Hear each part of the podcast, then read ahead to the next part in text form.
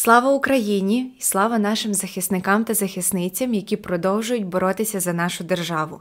Не забувайте щодня донатити на ЗСУ, бо навіть маленький внесок все одно важливий. Якщо ж ви діти і не можете дозволити собі фінансово підтримувати нашу армію, то пам'ятайте, що підтримка українського контенту і абсолютний бойкот усьому російському дуже і дуже дуже важливий.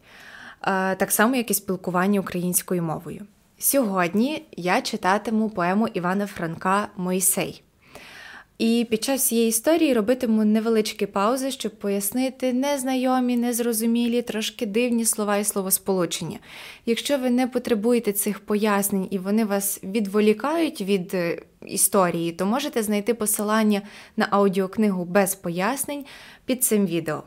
Також хочу порадити вам подивитися ще одне наше відео про Франка та Мойсея, де ми детально розбираємо цей твір і розповідаємо, чому важливо його прочитати або послухати саме зараз. Я гадаю, що е, перегляд цього відео допоможе вам краще сприйняти і зрозуміти сам твір. Е, та й таке бажаю і вам, і собі приємного чи то слухання, чи то читання. Іван Франко Мойсей. Народи мій, замучений, розбитий, мов паралітик той на роздорожжу, людським презирством, ніби струпом вкритий. Твоїм будущим душу я тривожу, від сорому, який нащадків пізних палитиме, заснути я не можу. Невже тобі на таблицях залізних записано в сусідів бути гноєм? Тяглом у поїздах їх безтроїзних. Невже повік уділом буде твоїм, укрита злість, облудлива покірність усякому, хто зрадою і розбоєм тебе скував і заприсяг на вірність?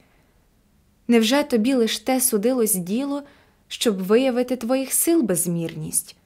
Задарма край твій весь политий кров'ю твоїх борців, йому вже не пишаться у красоті, свободі і здоров'ю?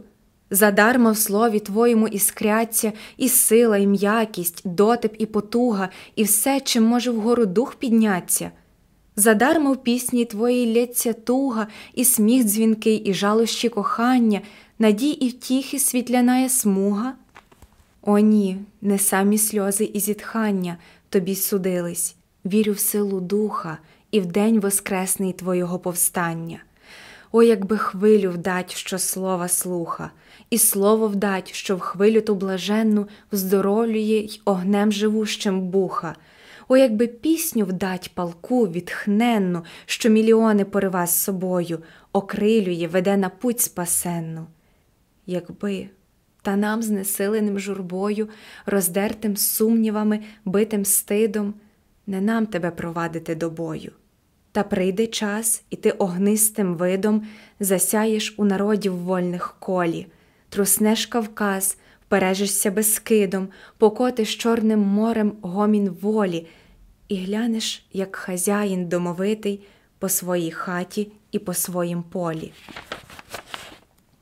Приймиш сей спів, хоч тугою повитий та повний віри, хоч гіркий та вільний твоїй будущині задаток слізьми злитий, твоєму генію мій скромний дар весільний. 20 липня 1905 року. Розділ перший. Сорок літ, проблукавши Мойсей по арабській пустині, наблизився з народом своїм о межу к Палестині. Тут ще піски червоні, як ржа, голі скелі Моава, та за ними синіє Йордан і дібровий мурава. По Моавських долинах марних ось Ізраїль кочує, за ті голі верхи перейти він охоти не чує. Під подертими шатрами спить кочовисько ледаче, а воли та осли їх гризуть осети та будяче. Що чудовий обіцяний край, що смарагди й сапфіри вже ось ось за горою блистять, з них ніхто не йме віри. Сорок літ говорив їм пророк так велично та гарно, про обіцяну ту відчину, і все пусто та марно.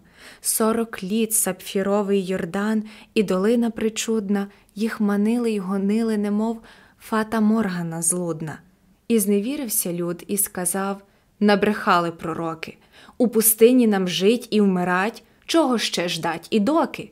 І покинули ждать і бажать, і десь рваться в простори, слать гінців і самим визирать по заржавії гори.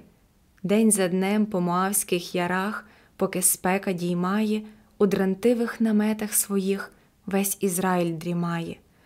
Лиш жінки їх прядуть та печуть в грані м'ясо козяче, а воли та осли їх гризуть осети та будяче. Та дрібна дітвора по степу дивні іграшки зводить, то воює, мурує міста, то городи городить. І не раз напівсонні батьки головами хитають. Де набрались вони тих забав, самі в себе питають. Адже в нас не видали того, не чували в пустині. Чи пророцькі слова перейшли в кров і душу дитині? Розділ другий. Лиш один з поміж сеї юрби у шатрі не дрімає, і на крилах думок і журби поза гори літає. Се Мойсей, позабутий пророк, се дідусь слабосилий, що без роду, без стат і жінок сам стоїть край могили. Все, що мав у житті, він віддав для одної ідеї, і горів, і яснів, і страждав, і трудився для неї. І зневолів міцраєм свій люд, вирвав він, наче буря, і на волю провадив рабів із тіснин передмур'я.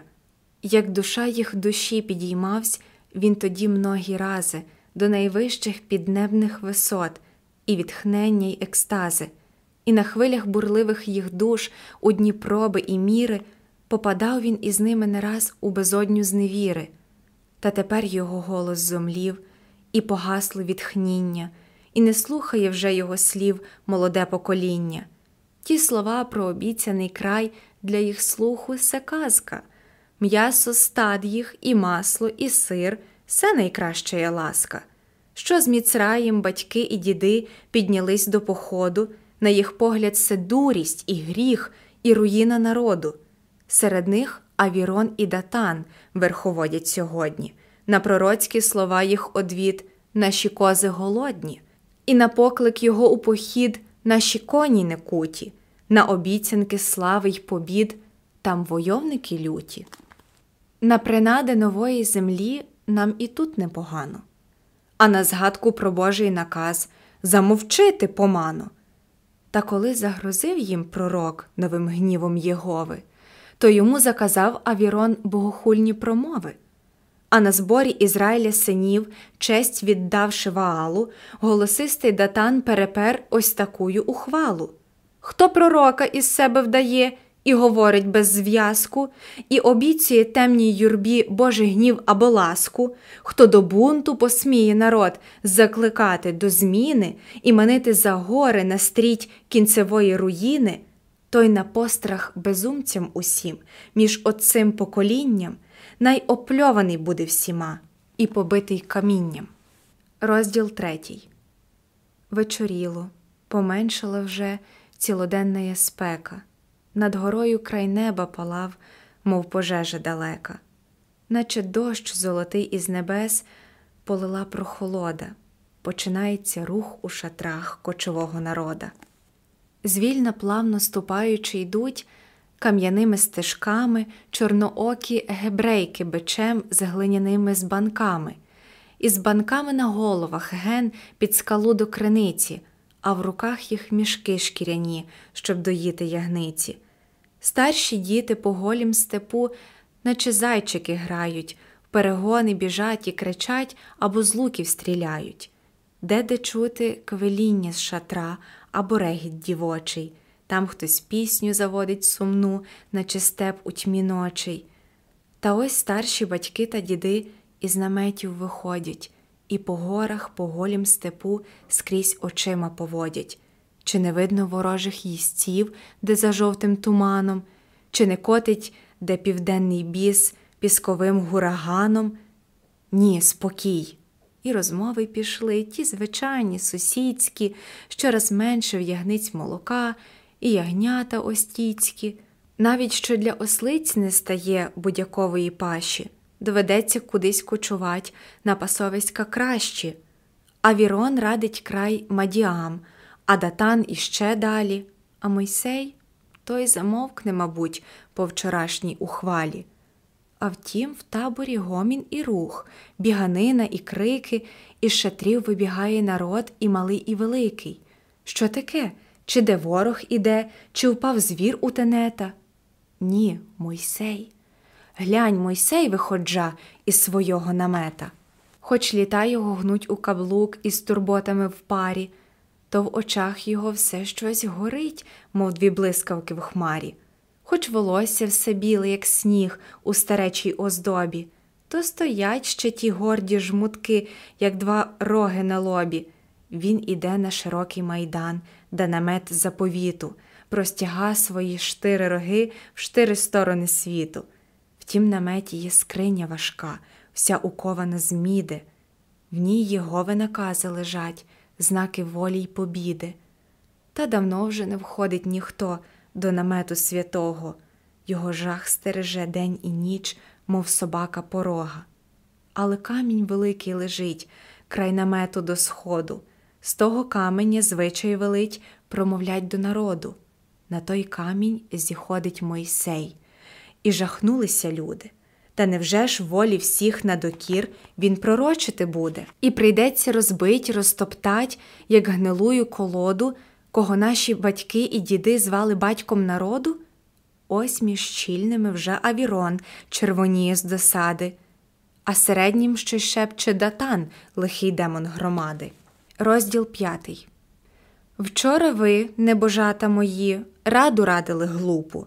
Все хотів я сказати вам тепер замість першого вступу. Ухвалили печать наложить на язик мій на душу, тож тепер вам усім вперекір говорити я мушу. Зрозумійте й затямте собі ви сліпці покоління. Що, як зглушите душу живу, заговорить каміння.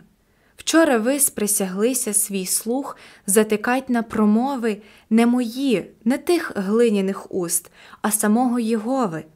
Бережіться, а то він до вас заговорить по-свому, заговорить страшніше сто раз, як в пустині рик грому, а від слів його гори дрижать, і земля подається. Ваше серце, як листя в вогні, зашкрумтить і зів'ється. Вчора ви прокляли всякий бунт і кляли його всує, бо напроти тих глупих проклять ваше серце бунтує бо в те серце Єгова вложив, наче квас в прісне тісто, творчі сили, ту гнатимуть вас у призначене місто. Вчора ви уважали спокій найблаженнішим станом, та чи радився ум ваш притім з вашим Богом і паном? Чи то він для спокою призвав з міста Ур та з Гаррана, Авраама і плем'я його на луги Канаана? Для спокою їх потім водив по Йорданським поділлю, семилітнім їх голодом гнав аж на береги Ніллю. Якби хотів вас спокою держать, наче трупа у крипті, то ви й досі, як сірі воли, гнули б шиї в Єгипті. Тим то буду до вас говорить не від себе, а владно, щоб ви знали, що з Богом напрю виступать непорадно, бо Єгове натягнений лук і тятива нап'ята, і заложена стрілка на ній і то ви є стрілата. Як стріла вже намірена в ціль, наострена до бою, чи подоба стрілі говорить Я бажаю спокою. А що вчора ви тут присягли на подобу жіноцтва, більш не слухать обітниць моїх, і погроз, і пророцтва, то навмисно про все те до вас побалакати хочу, і обітницю дам, що прийде, погрожу і пророчу, і ви мусите слухать, хоч злість, вб'є вам жало студене, рад я знать, чия перша рука підійметься на мене. Розділ п'ятий. Зареклися ви слухати спів про Єговину ласку. Тож, мов дітям безумним, я вам розповім одну казку як зійшлися колись дерева на широкім роздоллі.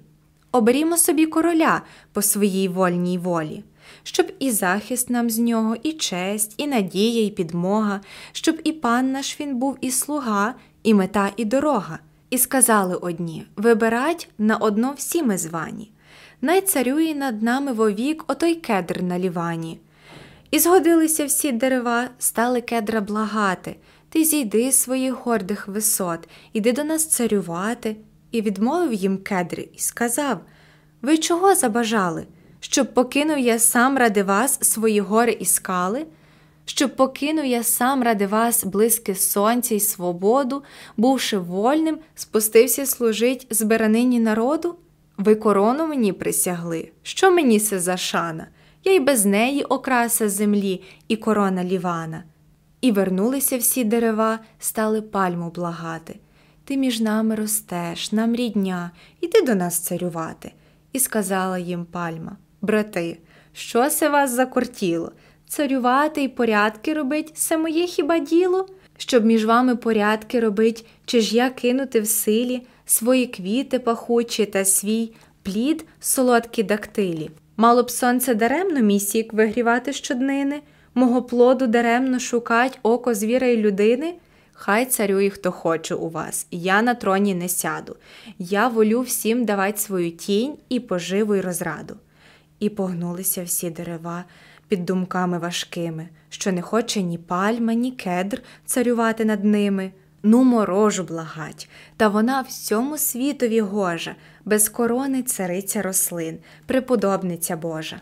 Нумо дуба благати, та дуб, мов хазяїн багатий, своїм гіллям, корінням і пнем, жолудьми все зайнятий. Нум березу благать, та вона, панна в білому шовку, розпуска свої коси буйні, тужно хилить головку, і сказав хтось, неначе на жарт, оте слово діточе. Ще хіба би терна нам просить, може, терен захоче. І підхопили всі дереваса устами одними і взялися просити терна, щоб царем був над ними. Мовив терен. Все добре вам хтось підповів таку раду. Я на вашім престолі, як стій, без вагання засяду. Я ні станом високий, як кедр, ні як пальма вродливий, і не буду, як дуб самолюб, як береза тужливий.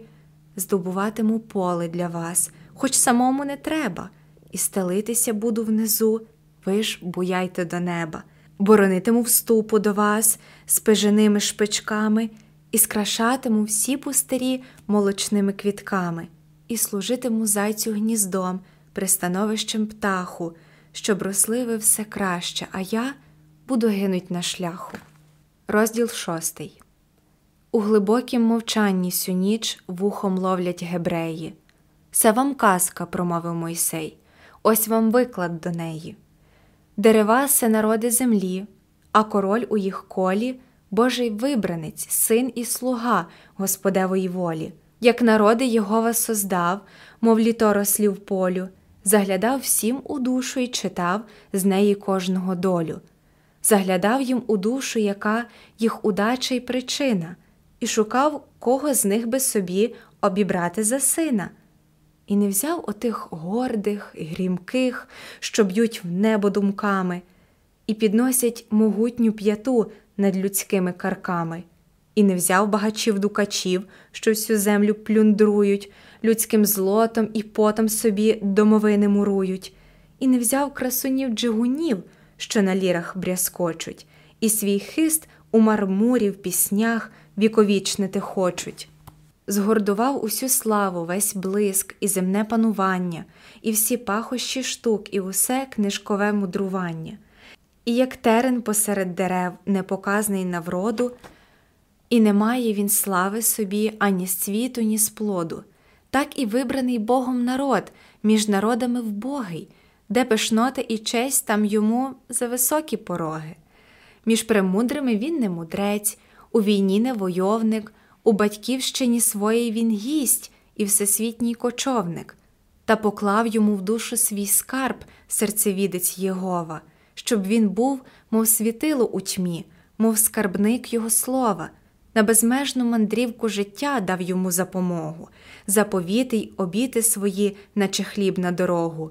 Але заздрий Єгова наш Бог, і грізний, і сердитий, те, що він полюбив, най ніхто не посміє любити тож на вибранця свого надів плащ своєї любові, недоступний, колючий, немов колючки ті тернові, і зробив його гострим, гризьким, мов кропива жируха, аби міг лише сам він вдихать аромат його духа, і посольство йому дав страшне під сімома печатьми, щоб в далеку будущину ніс ненавиджений братьми, горе тому нездарі послу, що в ході задрімає, або Божу, зневаживши річ, і печать розламає. Вийми інший посольство страшне, лінюхові з долоні, побіжить і осягне мету, і засяє в короні. Та щасливий посол, що свій лист понесе скоро й вірно, дасть вінець йому царський Господь і прославить безмірно.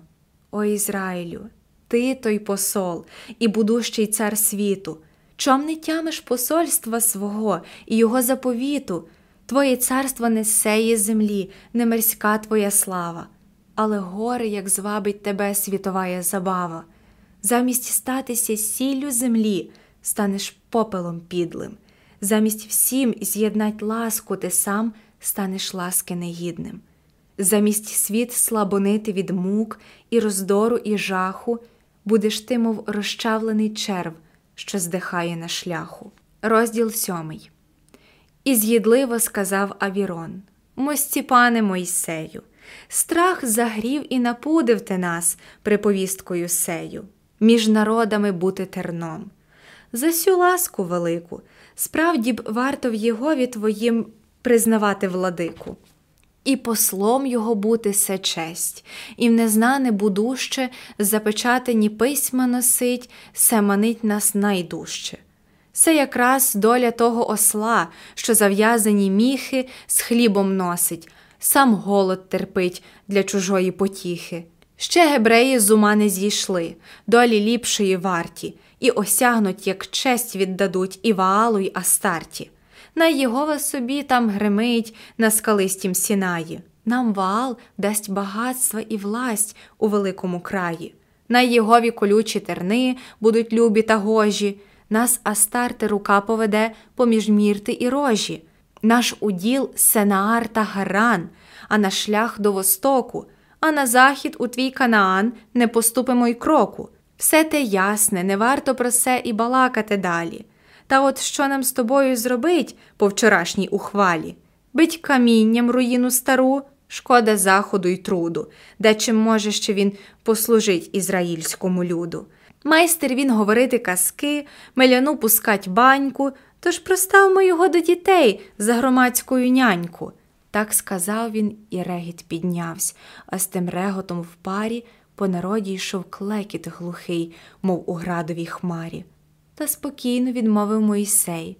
Так і будь, Авіроне, що повиснути має колись, та і в морі не втоне. Канаана тобі не видать, і не йти до востоку. З цього місця ні вперед, ні взад ти не ступиш і кроку. І мертвецька тиша залягла на устах всього люда, і жахнувся Авірон і поблід, сподіваючись чуда. Але чуда нема. Авірон сміх, а з сміхом тим в парі по народі йшов клекіт глухий, як у градовій хмарі. Розділ восьмий. І піднявся завзятий датан. Дарма грозиш, пророчиш. Ось як я тобі правду скажу, може, й слухать не схочеш. Признавайсь, не на теє ти вчивсь у єгипетській школі, щоб дорісши кайдани кувать нашій честі і волі.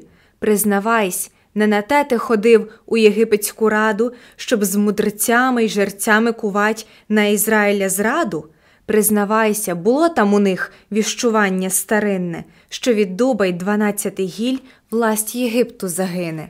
Знали всі, як в гебрейській сім'ї родить первенця мати, то в єгипетській мусить той день первородне вмирати. Та не знав ніхто ради несе, не придумав підмоги. Тільки ти, перекинчик, упав фараону під ноги, і сказав: Ти позволь їх мені повести у пустиню, я знесилю і висушу їх, і покірними вчиню. І додержав ти слова, повів нас, мов глупу отару, фараону на втіху в піски, нам на горе і кару. Скільки люду в пустині лягло, ті піски і ті скали сотням тисяч Ізраїля синів домовиною стали. А тепер, коли з наших ватах тільки жмінька лишилась, і Ізраїля сила грізна по пісках розгубилась, коли дух наш хоробрий упав, мов нелітня дитина, і завзяття пом'якло в душі, наче мокрая глина. Ти ведеш нас у сей канаан, мов до вовчої ями, адже верхником тут фараон над усіма князями. Це ж безумство тиснутися нам самохітно до пастки, чи нам тут воювати єгиптян, чи просити їх ласки. О, датане, промовив Мойсей, не журися, мій сину, Канаана тобі не видать, не гнуть гордою спину. Ще одне повідаю тобі, небораче датане. При смерті тобі й п'яді землі під ногами не стане. Гей, гебреї, датан закричав. Ви ж клялися ваалу, чи ж забули так скоро свою учорашню ухвалу? За каміння він кпить собі з нас, так як пив разів много, най загине він краще один, як ми всі через нього. Най загине кругом загуло, і ось тут йому й амінь. Тільки диво, ні одна рука не сягнула по камінь. І датан зміркувався, як стій. Забирайся в тій хвилі, щоб ми кров'ю своєю під ніч своїх рук не сквернили. І юрба, мов шалена ревла, забирайся ще нині, і лунав її рев, мов крутіш, гураган по долині.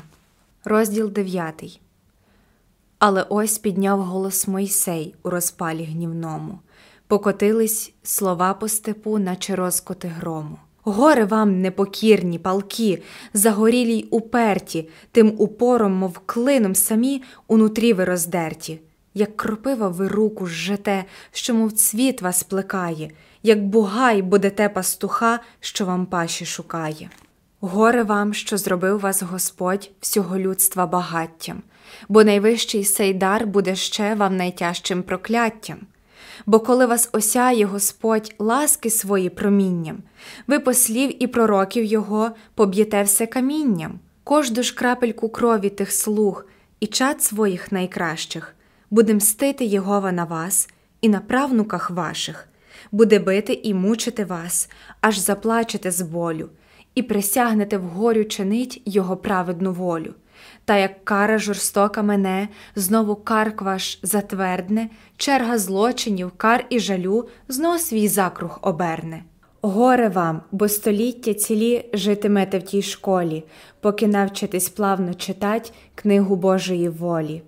Бачу образ ваш в лісі пастух, з бука чиру надерше, у воді мочить, сушить, потім б'є й толочить найперше, поки губка та зм'якне, як пух і візьметься в ній сила, з під удару підхопити вмить яру іскру скресила. Ти, Ізраїлю, чирто, й тебе так товктиме Єгова, поки зм'якнеш на губку й спіймеш іскру Божого Слова. Ти підеш до своєї мети, як бедля в плуг не раде, горе тим, що Єгови кулак на карки їх упаде. Ти далеко в минуле глядиш, і в будущі дороги та на близькі терни та пеньки все збиватимеш ноги, наче кінь той здичілий летиш у безодню з розгону, і колись на ярмо ще свою проміняєш корону. Стережись, щоб обітниць своїх не відкликав Єгова, щоб за впертість на тобі однім не зламав свого слова, і щоб він не покинув тебе всім народам для страху, як розтоптану красу змію, що здихає на шляху. Похилившися, слухали всі, мовчазливі, понурі, лиш у грудях сопло щось глухе, наче подихи бурі. Розділ десятий. Добігало вже сонце до гір, величезне, червоне, і було, мов герой і пливак, що знесилений тоне. По безхмарному небі плела меланхолія тьмяна, і тремтіло шакалів виття, мов болюча рана затремтіло щось людське, м'яке в старім серці пророка, і понизила ледь свій на мить його думка висока. Чи ж все будь йому кар вістуном і погрозою в людях, і, мов хоре голодне дитя, щось захлипало в грудях. Ой Ізраїлю, якби ти знав, чого в серці тім повно, якби знав, як люблю я тебе, як люблю невимовно, ти мій рід. Ти, дитина моя, ти вся честь моя й слава, в тобі дух мій, будуще моє, і краса, і держава. Я ж весь вік свій, весь труд тобі дав у незламнім завзяттю. Підеш ти у мандрівку століть з мого духу печаттю. Але ні, Не самого себе я у тобі кохаю, все найкраще, найвище, що знав, я у тебе вкладаю. Ой Ізраїлю, не тямте сього богохульного слова. Я люблю тебе дужче, повніш, ніж сам Бог наш Єгова. Мільйони у нього дітей, всіх він гріє і росить, а у мене ти сам лиш один, і тебе мені досить.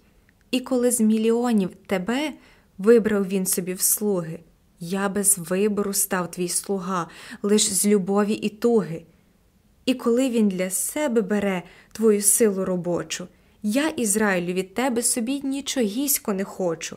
І коли він жадає кадил, і похвали, і пошани, я від тебе невдячність прийму, і наруги, і рани, бо люблю я тебе не лише за твою добру вдачу, а й за хиби та злоби твої, хоч над ними і плачу, за ту впертість сліпую твою, за ті гордощі духа, що, зійшовши на глупий свій шлях, навіть Бога не слуха. За брехливість твого язика, за широке сумління, що держиться земного добра, мов ціпкеє коріння, за безсоромність твоїх дочок, за палке їх кохання, і за мову й звичаї твої, за твій сміх і дихання. О Ізраїлю, чадо моє, жалься Богу, шаддаю, як люблю я безмірно тебе, а проте покидаю, бо вже близька година моя, та остання незнана, а я мушу, я мушу дійти до межі Канаана. Так бажалось там з вами входить серед трубного грому, та смирив мене Бог і ввійти доведеться самому. Та хоч би край Йордана мені зараз трупом упасти, щоб в обіцянім краю лише старі кості покласти. Там я буду лежать і до гір сехмоавських глядіти, аж за мною прийдете ви всі, як за мамою діти, і пошлю свою тугу до вас, хай за поле вас миче, як той пес, що наловив у степ, пана свого кличе. Я знаю, ви рушите всі, наче повінь весною. Тут, у славнім поході своїм, не питайте за мною. Найнаперед іде ваш похід, наче бистрії ріки. О Ізраїлю, чадо моє, будь здоровий навіки. Розділ одинадцятий. А як з табору вийшов у степ, то ще гори горіли, і манив пурпуровий їх шлях до далекої ціли. А ярами вже пітьма лягла і котилася вдоли, в серці вигнанця плакало щось, вже не верну ніколи. Ось гебрейська біжить дітвора, що по полю гуляла, окружила Мойсея за плащ і за руки чіпляла. Ах, дідусь, ти куди йдеш під ніч? Будь, дідусеньку, з нами. Глянь, який збудували ми мур, які башти і брами. Гарно, діти, будуйте свій мур, та не час мені ждати. Пограничний мур смерті і життя я іду оглядати. Ой, дідусю, поглянь, у яру скорпіонами вбили, а в тернині аж двоє малих зайченяток зловили. Добре, дітки, бивайте усіх скорпіонів весміло, хоч неправедне, але проте пожиточне саділо. А неправедне, бо й скорпіон жить у світі бажає. А чи ж винен він тому, що їдь у хвості своїм має? Але зайчиків ви віднесіть там назад, де спіймали. Адже ж мама їх плаче, про це ви хіба не гадали? Милосердними треба вам буть задля всього живого, бо життя се клейнот, хіба ж є, що дорожче над нього? Це чекай ще, дідусю, не йди, сядь у нашій громаді, оповіч нам пригоди свої, ми так слухати раді. Оповіч, як ти був молодим, скільки бачив ти дива, як стада свого тестя ти пас на верхів'ях хорива, як ти корч той терновий уздрів, що горить не згорає, і як голос почув ти з корча, що аж жах пробирає. Не пора мені, діти, про се говорити широко.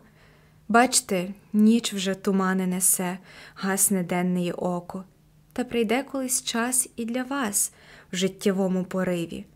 Появиться вам кущ огняний, як мені на хориві, стане свято у вас, мов у храму в той момент незабутній, і озветься до вас із огню отой голос могутній. Здійми обув буденних турбот, приступи сюди сміло, бо я хочу послати тебе на велике діло. Не гасіти ж святого огню, щоб як поклик настане, ви могли щиросердно сказать Я готовий, о пане. Довго ще міркували дітки над пророцькою річчю, коли сам він нечутно пішов, ночі й пітьмі настрічу. Довго висів і смуток, і жаль над мовчущими дітьми, поки темний його силует щез зовсім серед пітьми. Розділ 12 Обгорнула мене самота, як те море безкрає, і мій дух, мов вітрило її, подих в себе вбирає. О, давно я знайомий давно з опікункою тою. Увесь вік, чи в степах, чи з людьми я ходив самотою, мов планета блудна я лечу в таємничу безодню, і один чую дотик іще, дивну руку Господню. Тихо скрізь і замовкли уста, запечатано слово, тільки ти на дні серця мого промовляєш Єгово. Лиш тебе моє серце шука у тужливім пориві. Обізвися до мене ще раз, як колись на хориві. Ось я шлях довершив, що тоді ти вказав мені, батьку, і знов сам перед тебе стаю, як був сам на початку. Сорок літ я трудився, навчав, весь заглиблений в тобі, щоб з рабів тих зробити народ по твоїй уподобі. Сорок літ, мов коваль, я клепав їх серця і сумління, і до того дійшов, що уйшов від їх кпин і каміння. Саме в пору, як нам би в землі обітованій стати. О, всезнавче, чи знав ти вперед про такі результати? І ворушиться в серці грижа. Може, я тому винен? Може, я заповіти твої не справляв, як повинен? О Єгово, я слізно моливсь, я слабий, я немова, кому іншому дався й страшний маєстат свого слова. І ось сумнів у душу мені тисне жало студене. О, всесильний, озвися, чи ти задоволений з мене? Так ідучи, молився Мойсей у сердечному горі, та мовчала пустиня німа, тихо моргали зорі. Розділ тринадцятий аж почувся притишений сміх край саміського боку, наче хтось біля нього ішов, хоч не чуть було кроку, і почулися тихі слова, мов сичання гадюки. Цвіт безтямності плодить усе колючки лиш і муки. А як вийде самому той плід донести неспромога, то найкраще увесь свій тягар положити на Бога. Мойсей, хтось говорить, чи в моїм нутрі, власне, горе шалене, чи отут, може, демон який насміхається з мене? Голос аж тепер усумнився в своє реформаторське діло. Сорок літ ти був певний і вів, хоч насліпо та сміло. Мойсей, хто говорить? Чом чоло моє покривається потом? Страшно? Ні. Та по серці се йде, мов розпаленим дротом. Голос у гордині безмежній свій люд ти зіпхнув з його шляху, щоб зробити, який сам його хотів, чи не пізно для страху. Мойсей, хто ти дивний? Не бачу тебе, та від себе не струшу, тільки чую, як зір твій мені все вгризається в душу. Голос чи так важно, хто я? Хто зумів наказать колись морю, тому важно не хто, але що, і чи правду говорю. Мойсей, ні, неправда, що з гордощів я розпочав своє діло, тільки, бачачи люд у ярмі, моє серце боліло. Голос, бо ти чув себе братом рабів і се стидом палило, і захотів їх зробити таким, щоб тобі було мило. Мойсей, так, з низин тих, мрячних і лячних я хотів їх підвести, там, де сам став до світлих висот і свободи і чести. Голос та Творця, що послав їх там вниз, ти не радився в ту пору. Аж тепер, як упав ти його, кличеш у своєму горю. Мойсей. Ні, несе ж мене пхнуло його всемогуче веління, в темну душу хоривський огонь надихнув просвітління. Голос Гей, а може, хоривський вогонь не горів на хориві, лиш у серці завзятім твоїм, у шаленім пориві. Може, голос, що вивів тебе на похід той нещасний, був не з жадних горючих купин, а твій внутрішній, власний. Але пристрасть засліплює зір, а бажання сещари плодить оку і світ, і богів, як пустині і мари. Те бажання, що, наче шакал, у душі твоїй вило, лиш воно тебе їх ватажком і пророком зробило. Мойсей, аж від слів тих я чую себе сто раз більш в самотині. Хто ти, вороже? Голос. Я Азазель, темний демон пустині.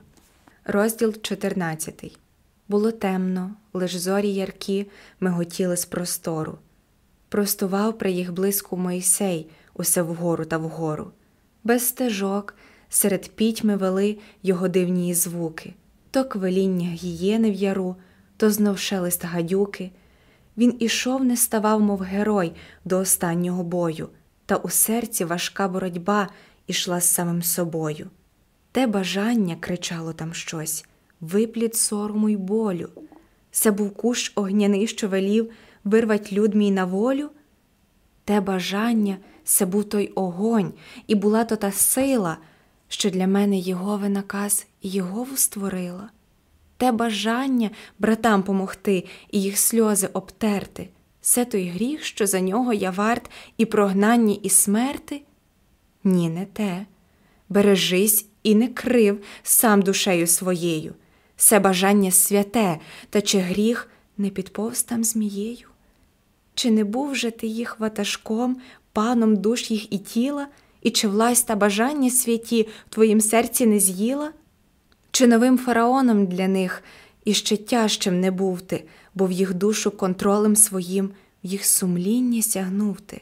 Небезпечно ставати в супір діл природних бігови, легко власний свій забах подать за веління Єгови. Що, як ти сорок літ от сих був, шалом божеським хорий, замість Божого їм накидав власний план тіснозорий. Адже ж, може, в Єгипті вони, множичись серед муки, могли вирости в силу і забрать увесь край в свої руки, підірвавши від ґрунту їх там і завівши в пустиню. Чи подумав ти, може, оцим злочин лютий я чиню? Що значить безґрунтовній юрбі обіцяти свободу? Чи не теж, що з землі вирвать дуб і пустити на воду? Чи неправду говорить датан? Старі гнізда лишили, а новії здобути нема ні охоти, ні сили. О Єгово, озвися, скажи я чинив твою волю, чи був іграшка власних скорбот і засліплення й болю? О Єгово, озвися, чи й ти здобуваєш дар мови лиш у пристрасті нашій, у снах, у розбурханій крови? Та Єгова мовчав, лише чуть лиховісні звуки, то квиління гієни в яру, то знов шелест гадюки. Розділ 15 Підіймалося сонце над степ, мов багрове коло, і промінням, мов стрілами тьму, прошибало й кололо. У промінні тім небо гора, мов цариця в пурпурі, над всі гори найвища здійма свої ребра понурі. На найвищому шпилі гори, вище зломів і кантів, хтось недвижно стоїть, мов один з предковічних гігантів. Там високо, над чвари землі, над всі шуми і згуки, він стоїть і до неба простяг розпростерті руки. У сходовому сяйві небес, пурпуровім промінню, колосальний його силует видно геть у пустиню. І летять із гебрейських шатрів затурбовані зори, мов гонці до гіганта того на осяяні гори. Се Мойсей одні одним уста промовляють несміло, та не вимовлять того, що там у серцях защеміло. Се Мойсей на молитві стоїть, розмовляючи з Богом, і молитва та небо боде, мов поломінним рогом. хоч заціплені міцно уста і не чуть його мови, але серце його розмовля і кричить до Єгови. Підіймається сонце, пала, вся небесна стеля, і стоїть на молитві Мойсей, нерухомий, як скеля. Вже полуденний демон степом шле з несилля і змору, та Мойсей йому в руки чиїсь підіймаються вгору, і схиляється сонце униз, вже над фар за вершини, і ляга величезна тінь від вершин на рівнини, і паде величезна тінь від Мойсея востаннє, аж униз на гебрейські шатри, мов батьківське прощання, і по таборі пострах ішов. Боже, щоб усю хвилю не закляв нас пророк, бо клятьба мала б дивну силу. Від такої молитви тремтять земляні основи, тають скелі, як віск, і дрежить трон предвічний Єгови. І як він заклене нас тепер, і як сонечко сяде, то весь люд і весь край сей вночі без полики пропаде. Розділ 16 А Мойсей борикався, горів, добивався до ціли, а як ніч залягла на горі, впав на землю зомлілий. Захиталася скеля під ним із усіма шпилями, і безтямний лежав він, немов у колисці у мами. Якась пісня тужлива над ним сумовито бреніла, і рука колихала його, пухова, сніжно біла, і почулися тихі слова. Бідний, бідний мій сину, ось що з тебе зробило життя за маленьку часину. Чи давно ж я плекала тебе і водила за руку, чи на те ж я дала тебе в світ, щоб терпів таку муку, скільки зморшків на твоїм чолі, і зів'яли все тіло, і волосся, що гладила я, наче сніг побіліло. А колись ти від мене притьмом рвався на бої та герці. Бач, до чого дійшов, а скажи, кілько ран в твоїм серці. Бідна, бідна дитино моя, потерпи єси много, що й сьогодні, на сонці весь день, і пощо було того? На молитві в народу свого і минуле й будуще, ти молитвою вникнути рад. Ох, дитя невидюще. Ось я камінь із кручі зіпхну, і піде він валиться, від скали до скали, з яру в яр, і скакати, і биться. Тут покине шматок, там другий, і летить, і гуркоче, і чи зна хто, де кожний шматок заспокоїться хоче? Я тверджу, і Єгова не зна, і молись, хоч і клінно, і де мусить упасти шматок, там впаде неодмінно. В нім самім його керма і власть, в нім самім ота сила, що назначує місце йому, що його сотворила. І, хоч як твій Єгова міцний, він ту силу не змінить, і одного сього камінця у лету він не спинить. Ось пилок. Ледве зір твій його добачає тремтіння, а Єгова не може його повернуть в неісніння, і не може звеліти йому йти по шляху не тому, як яким його гонить повік ота сила, що в ньому. Це ж пилок, що ж казать про народ, многодушну істоту де в рух мас вносить кожна душа частку свого льоту. Про Оріона пісню ти чув, про гіганта сліпого, що, щоб зір відзискать, мандрував аж до сонця самого, а на плечах поводиря ніс сміхованця хлопчину, що показував шлях йому все, інший в кожну хвилину. Ти до сонця веди мене хло.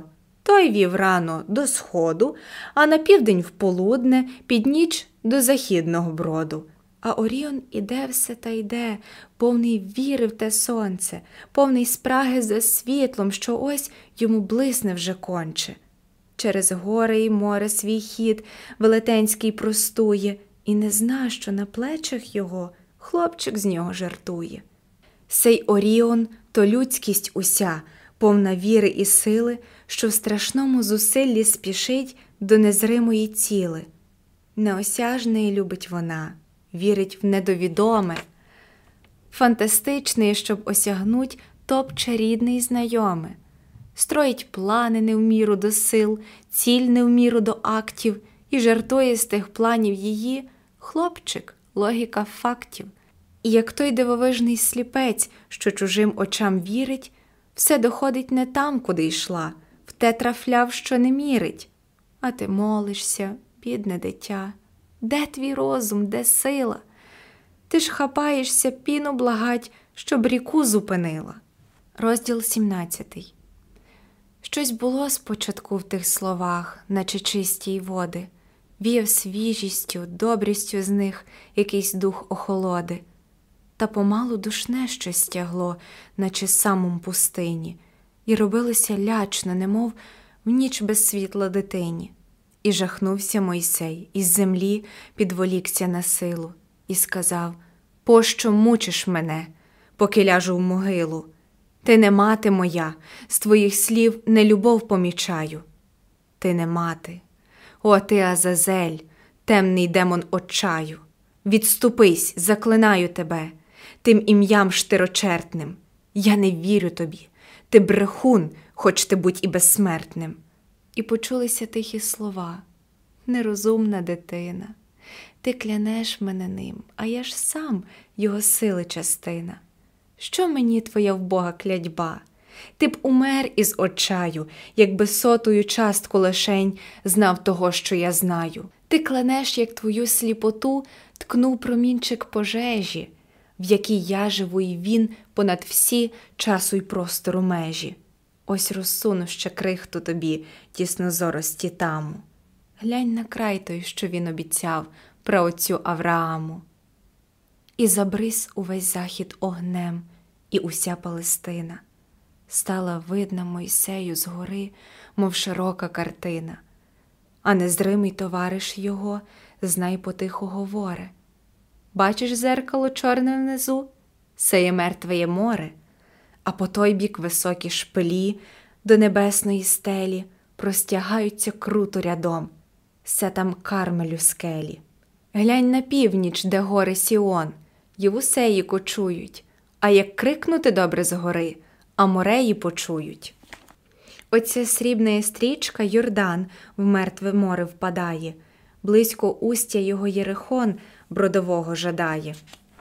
Одинока долина над ним, та тісняться до неї амоніти по сей бік ріки, по той бік хананеї, а на заході гори, верхи, полонини широкі, а на північ мале озерце і знов гори високі. Ось тобі й Палестина уся, край овець і ячменю, від Кадеса до Кармеля всю, мов затулиш у жменю. Ні шляхів тут широких нема, ні до моря проходу. Де ж тут жить, розвиваться, рости і множиться народу? Та відмовив понуро Мойсей Хто дав з каменя воду, той сей край перемінить на рай для свого народу. Розділ 18 Знов почувся притишений сміх. Віра гори ворушить. Та поглянься й новий ряд картин, те, що статися мусить. Бач, як сунеться плем'я твоє, як Йордан переходить, Єрихон добуває і скрізь у річках крові бродить. Ось століттями йде боротьба за той шмат Палестини, Амореї, Гебреї, Хета, Амалик, Філістини. Ось гебрейське царство, що сліз коштуватиме й крові, і заважить у судьбах землі, як та муха волові, і не вспіє воно розцвісти і розлетиться на части, щоб у пащу могутніх сусід часті за частю упасти. Ось поглянь, які хмари летять від Дамаска й Галаду. Сейде Ассур гебреєм несе і руїну й загладу. Ось поглянь, червоніють поля, труп на трупі усюди, се піднявся страшний Вавілон на загладу і юди. Храм Єгови в огні, а сей тлум, мов комахи по полю, йдуть по тисячу сковані враз недобитки в неволю. Чуєш плач на руїнах хреда одинокий розумний, що коритися ради врагам, щоб не впасти до трумни. Як же пустка смердить, але ось, мов по пітьмі світає, з тих, що тлумом пішли, подивись, як же мало вертає. Щось дрібненьке ворушиться там коло мурів Салима. Новий люд, новий Бог, новий храм, нова сила незрима. І росте воно, б'ється в біді і чіпляється ґрунту, мов будяк той низький і ціпкий, все готовий до бунту. Понад голови люду того йдуть всесвітні бурі, панства, царства встають і падуть, мов фантоми понурі. Він же в своїм куточку хова непохитне завзяття, і ненависть лиш має для всіх, і незмінне прокляття, та ненависть найтяжча з усіх задля іншого Бога, бач, як кублиться біля того храмового порога. Вона плодить ненависть, ось глянь, за тиранським велінням ідуть сили, щоб плем'я твоє ще раз вирвать з корінням. Чуєш стук? Все залізна стопа тих страшних легіонів, що толочать юдейські поля, робить пустку з загонів. Чуєш плюск, все ворожі мечі кров юдейською точать. Чуєш крик, все юдейських дівчат дикі коні волочать. Онде мати голодна я їсть тіло свого плоду, онде тисячі мруть на хрестах цвіт твого народу. І ще раз храм Єгови горить, і сей раз у останнє, бо що тая рука розвалить, те вже більше не встане. І ще раз недобитки пливуть у неволю, як ріки, та немає вже їм відчини і не вернуть навіки. І загасне Ізраїля звізда, щоб вже більше не сяти, лиш ненависть, що в храмі зросла, піде світом гуляти. Сумнівайся, віри наймеш. Ой меж віру, я знаю. Це той рай, що жде плем'я твоє у обіцянім краю. Ти трудився для нього. Скажи, було за що трудиться? щоб наблизився, він, може, ще схочеш палко молиться? І поник головою Мойсей. Горе моїй недолі, чи ж до віку не вирваться вже люду мому з неволі? І упав він лицем до землі, одурив нас Єгова, і почувся тут демонський сміх, як луна його слова. Розділ 19 Гуркнув грім задрижали нараз гір найглибші основи, і один за одним понеслись перед течі Єгови. Піднялася до стропу небес чорна хмара стіною, мов ніч мати насупила вид ненавистю грізною, і заморгала бистро у тьмі огняними очима, забурчала, як мати, що знай, на лиху доню грима, і з тривогою слухав Мойсей пітьми й блискавок мови. Ні, не чути ще серцю його, у них гласу Єгови. І ревнув понад горами грім, з жаху їжиться волос, завмира серце в грудях, та ні, не Єгови се голос. Поміж скелі завили вітри і сердиті й нути, кліщать душу, мов стогін, та в них ще Єгови не чути. Ось із градом і дощ злопотів, і заціпила стужа, і в безсилі свого душа подається недужа. Та ось стихло, лиш води дзюрчать, мов хтось хлипає з жалю, з теплим леготом запах потяг, стеребінт і мигдалю. І в тім леготі теплім була таємничая мова, і відчув її серцем Мойсей. Все говорить Єгова. Одурив вас Єгова, а ти ж був зо мною на згоді, і контракт підписав і запив могорич при народі. Бачив плани мої читав моїй книзі судьбовій, бачив кінці і знаєш, що я не устоявся в слові, маловіре, ще ти не почався в материнській утробі, а я кожний твій віддих злічив, кожний волос на тобі.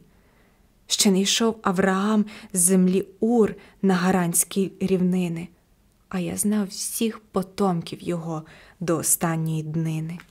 В убогий край ваш вузький і тісний, і багатством не близька, а забув, що тісна і вузька, і найбільших колиска. Прийде час, з неї виведу вас на підбої та труди, так як мати дитину свій час відлучає від груди. Тут на полі скупім і худім, наче терен на ріни, виростайте ціпкі і тверді до великої зміни. О, я знаю ту вашу ціпку, ненаситну вдачу. Ви б на жизній землі розповзлись на подобу будячу. ви б і тілом, і духом своїм присмоктались до скиби, і зловив би вас мамон усак, як товстючі риби. Та ж в Єгипті вигнулись в ярмі, наїдалися ласо. Відригаться вам буде повік те єгипетське м'ясо. І, зривавшися з сеї землі та розбивши всі карби, ви світ здобувать, його соки і скарби. Та за рік я положу твердий на всі ваші здобутки, мов гадюку на скарбі дам вам, з них турботи й смутки. Хто здобуде всі скарби землі і над все їх полюбить, той і сам стане їхнім рабом, скарби духу загубить. Своїх скарбів невольник і пан за ціну сліз і крови, щоб збільшити їх, мусить він сам руйнувати їх основи. Як п'явка, що кров чужу ссе, йому лік сама гине, так і вас, золотий океан, на мілизні покине.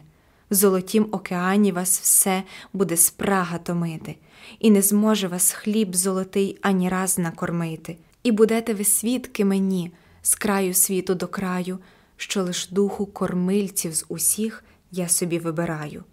Хто вас хлібом накормить, той враз з хлібом піде до гною. Та хто духа накормить у вас, той зілється зо мною. Ось де ваш обітований край, безграничний, блистячий, і до нього ти людям моїм був проводир незрячий. Ось де вам відчина осяйна, з всіх найкраща частина, лиш дрібненький задаток її, вся оця Палестина. Це лиш спомин вам буде, лиш сон, невгасаюча туга, щоб, шукавши її, став мій люд паном земного круга. А що ти усумнився на мент, що до волі моєї, то, побачивши сю відчину, сам не вступиш до неї. Тут і кості зотліють твої, на взірець і для страху, всім, хто рвуться весь вік до мети і вмирають на шляху. Розділ двадцятий Ходить туга по голій горі, мов туман по пустині, сіє думи й бажання свої по широкій країні, сипле квіти й листки, що давно вже зів'яли й пожовкли, підіймає в душі голоси, що давно вже замовкли. Що ще вчора байдужне було, нині любе шановне, що ще вчора топтав, оплював, нині святості повне. У гебрейському таборі ніч проминула в тривозі. Скоро світ всі глядять, він ще там, на скалистій віднозі? Ні, нема. І було те нема, мов жах смерті холодний. Чули всі, щезло те, без чого жить ніхто з них не годний. Те незриме, несхопне, що все поміж ними горіло, що давало їм смисл життєвий просвітляло і гріло, і безмежна скорбота лягла на затвердле сумління, і весь табір мовчаром попав в опустіння й зомління. Одні одним у лиці бліді поглядали без впину, мов убійці, що вбили у сні найдорожчу людину, чути тупіт, чи вихор в степу, чи збуваєсь пророцтво, це Єгошуга, князь конюхів, і за ним парубоцтво. Гонять стада, кудись то спішать, чи де напад ворожий, всіх їх гонить беззіменний страх, невідомий перст Божий, голод духу і жах самоти і безодні старої. А його шуга зично кричить до походу, до зброї, і зірвався той крик, мов орел над німою юрбою, покотився луною до гір, до походу, до бою. Ще момент і прокинуться всі з остовпіння тупого, і не знатиме жаден, що вмить приступило до нього. Ще момент і його шуа крик гірл сто тисяч повторить, і з номадів лінивих сямить люд героїв сотворить. Залуднять і пустині пісок на болото замісять, а вірона камінням поб'ють і датана повісять. Через гори полинуть, як птах, Йордан вбризки розкроплять, Єрихонські мури, мов лід, звуком трубним розтоплять, і підуть вони в безвість віків, повні туги й жаху, простувать в ході духові шлях. і вмирати на шляху. Львів, січень до липня 1905-го. Це все. Дякую, що дослухали до кінця. Сподіваюся, аудіокнига вам сподобалася і пояснення до неї були для вас корисними. Якщо ви маєте якісь побажання, зауваження, пропозиції щодо пояснень слів, будь ласка, залишайте їх в коментарях. Якщо маєте раптом якісь компліменти, то теж не соромтеся е, там їх написати. Обов'язково поставте пальчик догори підпишіться на наш канал, тому що це для нас дуже-дуже важливо. Також хочу подякувати школі альтернативної освіти Dream School, які продовжують нас підтримувати за будь-яких часів та обставин. Нагадаю, що озвучила поему Івана Франка Мойсей Я Аліна Козачишин-Чолчинська, і я бажаю вам читати та слухати тільки добрі та мудрі речі.